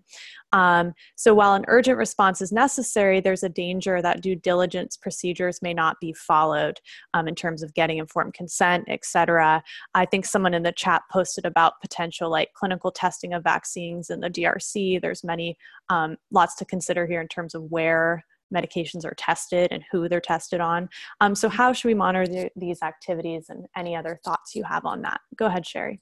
Um, well, I think you're right that there's been, you know, tremendous amount of uh, research going on uh, for all sorts of reasons. So I, I, think there's a couple of issues. One is uh, the ones you raised in terms of assuring that the research that's done is ethical and, um, you know, follows the, the, the rules that are needed. But I also think that what's uh, really important is what research is going to get funded and to what end. And so, in thinking about how we're going to come out of this and what new systems of personal protective equipment are going to be available and new ways of producing uh, screening tests and you know et cetera et cetera et cetera i mean there can be research that's directed towards making sure that those solutions are directed into the um, private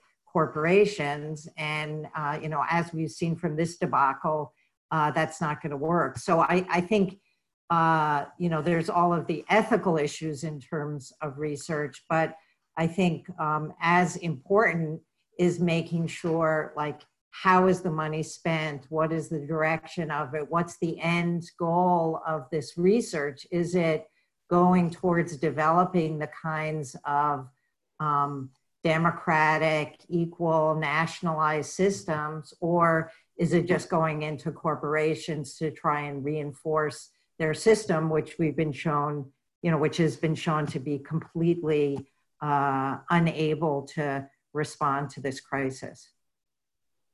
Thank you, Sherry. Um, I want to just point out that Natalia had posted something in the chat. They're a laid off restaurant worker involved in launching an industry wide campaign. So if you or others are looking to plug in, I'm going to repost that um, here.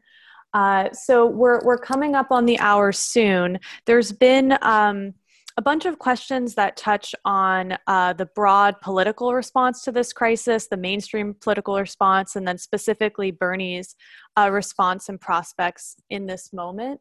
Alessandro asked specifically uh, as the most visible social democrats in Congress, AOC, Sanders, etc., voted on the relief bill, which is a large bailout to corporate America. Um, how can we critique this while being sympathetic to the strong action needed? Um, uh, I'm going, uh, Jess, would you like to come back on this? Yeah, I guess just briefly, I think we have to be honest about it. I think we have to hold politicians to account when they vote for bills that are bad for working people, especially those that are the biggest, um, that, that consider themselves the biggest advocates for working people. Um, and we have to reject the idea that it's a choice of nothing or this corporate bailout, that those are the only two choices, and actually recognize that I think that the, it was actually the pressure was on the federal government to pass a stimulus bill, and there could have been much more, I think, uh, opposition and um, possibly a better bill. But I think there, I think it's important that, that we hear that politicians do actually oppose it rather than saying, well, we have to vote for it because otherwise we get nothing for people. Um, I think that is something that we have to say. And it just goes back to the idea that we really do need um, to have a party uh, that is to the left of the Democrats, a party that can represent the interests of working people. Um, I think you see right now how different it is in places like Ireland um, and other places where the left has its own party and is able to actually push for some reforms that people thought weren't possible um, prior to the pandemic or that people have been fighting for and that now they have the leverage. But I think the biggest thing is that we have to actually reject the idea that all we can get is crumbs, that everything that we get has to come with strings attached um, and so I think that again, I think puts the pressure on a left to establish independence from the parties that are connected to uh, the ruling class in such um, a direct way. Thank you, Jess. And I think as we wind down for this call, I want to give the speakers a chance to come back with just some final thoughts. Um, and uh, if you have any thoughts, especially on this question of um, the connection between calls for state intervention um, and the broader fight for socialism. And how does this fit in? We see a lot of mutual aid efforts um, that are cropping up. So, how do we connect that to um, the larger fight for socialism? So, thank you, Jess. I'll go, I'll, I'll just call on the speakers in reverse order. Um, so, uh, Dennis. Oh, let me unmute you. Let me try and get myself. There you go. Here. We can hear you. Yeah. Yeah. Sorry. That was. No, it's fine. I mean, I think that the lessons that we're going to learn through this crisis um, are going to be invaluable. I saw this um, cartoon that probably other people have seen uh, on social media. It's these two um, people in white coats, I'm assuming they're scientists, are looking this way at this the at the curve, you know, the COVID curve, and behind them is this huge climate change curve. And the two scientists are saying to each other, "Well, I'm going to be so glad when this crisis gets over." And I think the thing is, is that um, we're we're in we're we're gonna we're in for bigger challenges and bigger struggles ahead of us. And everything that people learn through this struggle is going to be an important thing to take us take us forward. Millions are becoming radicalized by their experience from going through this. They're drawing conclusions about healthcare is a right capitalism is the root of these problems racism must be destroyed workers have the power to change society because we're the ones who make everything work.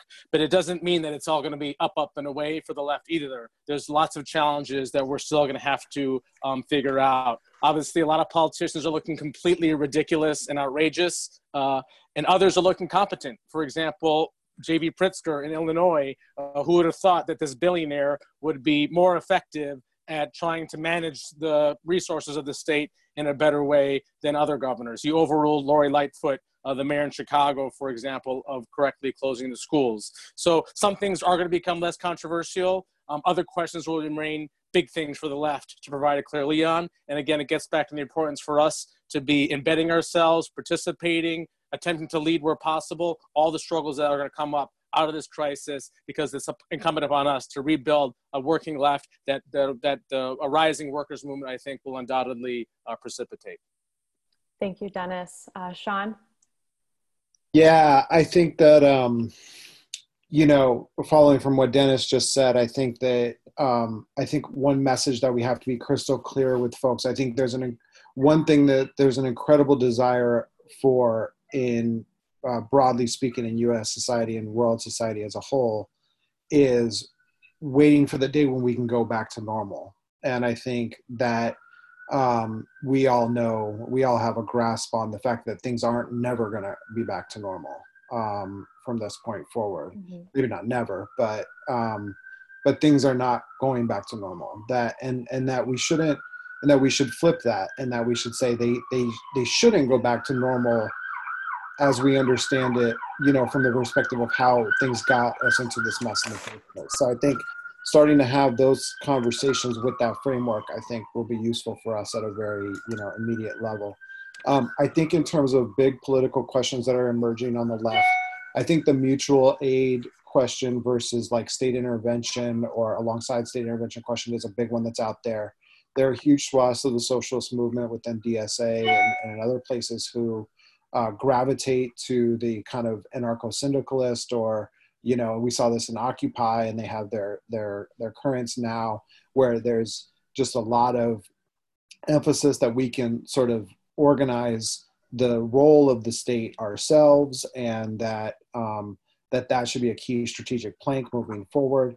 Um, i think that while we want to you know empathize with the general desire for people to help out concretely right now in the whole solidarity not charity model of of, of mutual aid and of and of you know people's desire to to help and address immediate needs i think politically we have to cut against that and, and raise people's expectations that we absolutely can and need to demand clear cut things from our government and that that um, can be articulated and pushed for with mass direct action um, so I think the need to to pull against the apolitical nature of some of that and to politicize it, I think is is really crucial.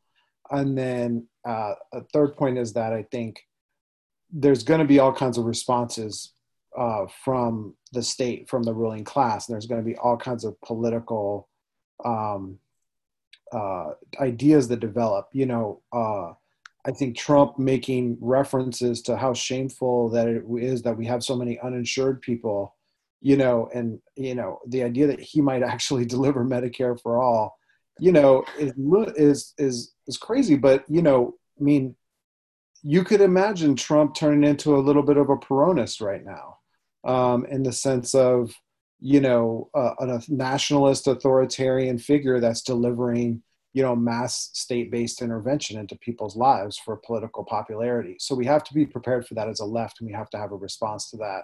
And internationalism like david said is i think is key on that front. Um, anti-racism and anti, you know, uh, and and um, you know, supporting immigrant workers, supporting the most vulnerable is is key on that front. Um, also, of course, in the left, we're going to see, you know, the theoretical articulation of neo Keynesianism, um, and I think that that is also a longer term question that we're going to have to grapple with in terms of what is actually possible right now. We that that's different from how, what we demand. It's different. Like we will demand, and we need to demand immediately things like debt relief, global debt relief, Medicare for all, massive state intervention into the economy. But we also, at the same time, have to develop a politics that this is not going to resolve the contradictions of, of capitalism. And we need to start to think about ways to build politics and consciousness in the long term for that fight. Um, and, and on that note, I think the last thing I wanted to say was on the on the question of the elections and Bernie and the vote and failures. I think that like the squad and Bernie voting for the the bailout package is a little bit leans too much towards a, being a little bit of a red herring. I don't think that's the key failure of you know the Bernie project or or the the question of how those forces are operating on the left right now. I think more the problem is that, you know, Bernie, AOC, and others aren't playing enough of a role in organizing and being the organizers in chief as they promised to be. Um, I think that they could be doing more to organize grassroots forces to make these demands. And I wish that they were using more of their national platforms to encourage the eff- encourage those efforts. I think if to what extent we have a relationship with those forces of the left that are and we do have those relationships i think that's pro that I, I i don't i don't think the key question is you know uh, what i would call a more gotcha um, approach which is you know just sort of point out oh well you know bernie's vote that's an accommodation that's a you know we can say that in the right context but the broader message our message to the to the left as a whole is we need to be building social movements. These people could help do that and we should be pressuring them and trying to win them win those forces on the left and even win those particular people to doing that in a more effective way because that's what's going to strengthen the left more broadly and make us more fight ready in this moment thank you sean uh, sherry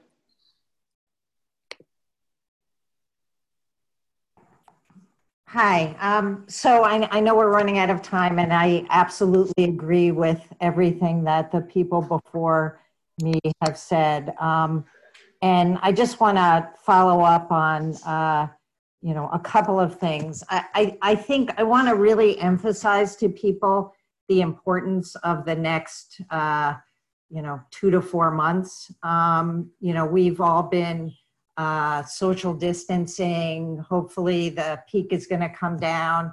But uh, you know, if people just think like this was a tornado and it's over, and now I'm going back to life as normal, it, it's not going to happen.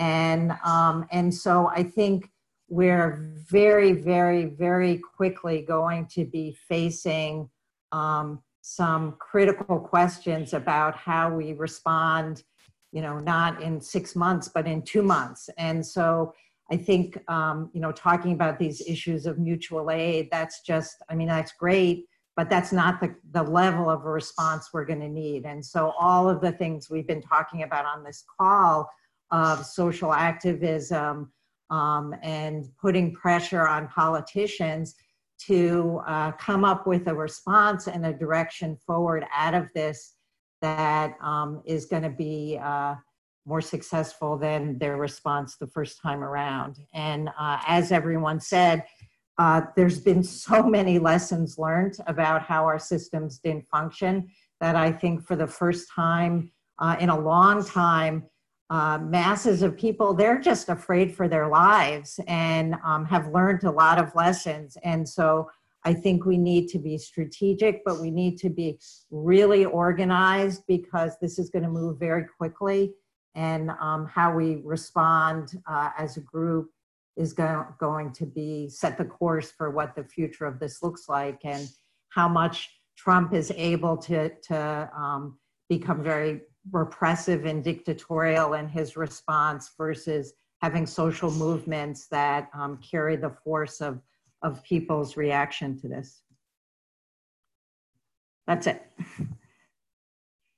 Thank you, Sherry. And finally, David. Okay, well, let me again thank Emma and all my co-presenters. I, I, think it really has been a rich discussion. One key point that I'll try to then just riff off of a little bit, and it is that, yes, we have to put demands on the state because the state has capacities that none of us working in a single locality has. But we also always have to highlight the fact that this is a capitalist state, that this is one that tries in authoritarian ways to use every demand on it to enhance its powers for the purposes of the ruling class. And so everything we win is something we force upon the state. And the only guarantee that they don't ultimately either completely betray us and abandon us or that they don't roll it back at their first convenience is the building of counterpower. And that's why those initiatives from the base, from the grassroots, have been so important. The women in Los Angeles who seized homes and said, we dare you to evict us during a pandemic, for instance. That's huge. That self activity, the forcing governmental authorities to condone housing the homeless by way of direct action. The same thing goes for the General Electric workers who were mentioned earlier, who walked out saying, We want to produce ventilators. They were imposing social need upon capital and it's going to go across the board the detroit bus drivers who eventually forced free fares and so on but coming out of this we need to imagine all of these sorts of base building efforts the creating creation of counterpower on broader scale. So could it be possible for instance as we move forward in the months ahead to imagine the creation of a New York City Health Workers Council that actually does its own inventories and assessments of needs and mm-hmm. the PPEs and ventilators and hospital beds and so on, and produces its own independent worker driven reports on healthcare that meets public need, not profit, and so on uh, for New York City. And I just use that as a single example.